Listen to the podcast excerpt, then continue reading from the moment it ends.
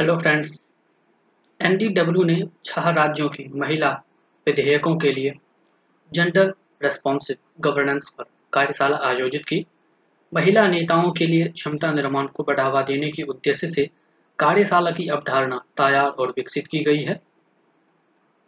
राष्ट्रीय महिला आयोग ने हर स्तर पर महिला प्रतिनिधियों के नेतृत्व कौशल में सुधार के लिए आयोग के अखिल भारतीय क्षमता निर्माण कार्यक्रम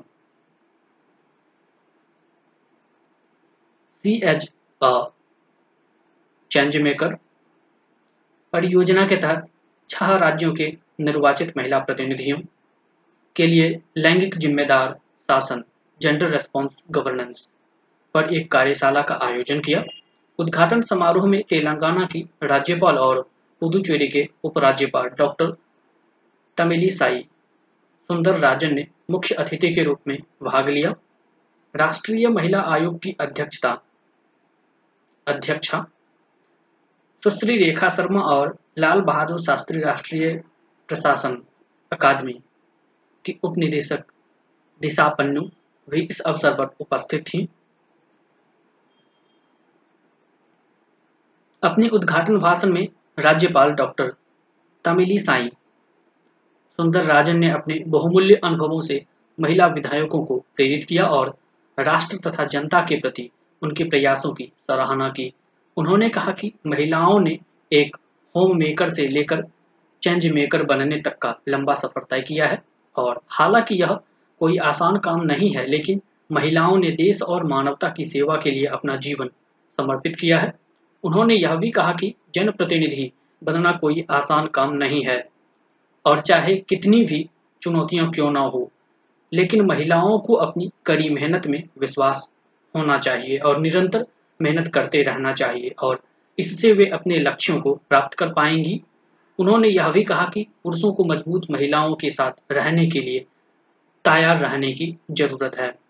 अपना उद्घाटन भाषण देते हुए एनसीडब्ल्यू की अध्यक्ष सुश्री रेखा शर्मा ने कहा कि कार्यशाला की अवधारणा और विकास महिला नेताओं के लिए क्षमता निर्माण को बढ़ावा देने के उद्देश्य से किया गया है। उन्होंने कहा कि हर महिला नेता होती है और उन्हें बस अपने कौशल को निखारने की ज़रूरत है। उदयपुर राजस्थान में तीन दिवसीय कार्यशाला का आयोजन राष्ट्रीय लिंग एवं बाल केंद्र, लाल बहादुर शास्त्री, राष्ट्रीय प्रशासन अकादमी के सहयोग से किया गया है। कार्यशाला के दौरान महिला विधायकों को प्रभावी नेतृत्व, समावेशी शासन, लिंग आधारित हिंसा को समझना, लैंगिक संवेदनशीलता और समावेशी संचार, विधायी परंपराओं को मज़बूत करना और डिजिटल साक्षरता और सोशल मीडिया प्रशिक्षण आदि जैसे विभिन्न सत्रों में लिंग उत्तरदायी शासन पर प्रशिक्षित किया जाएगा।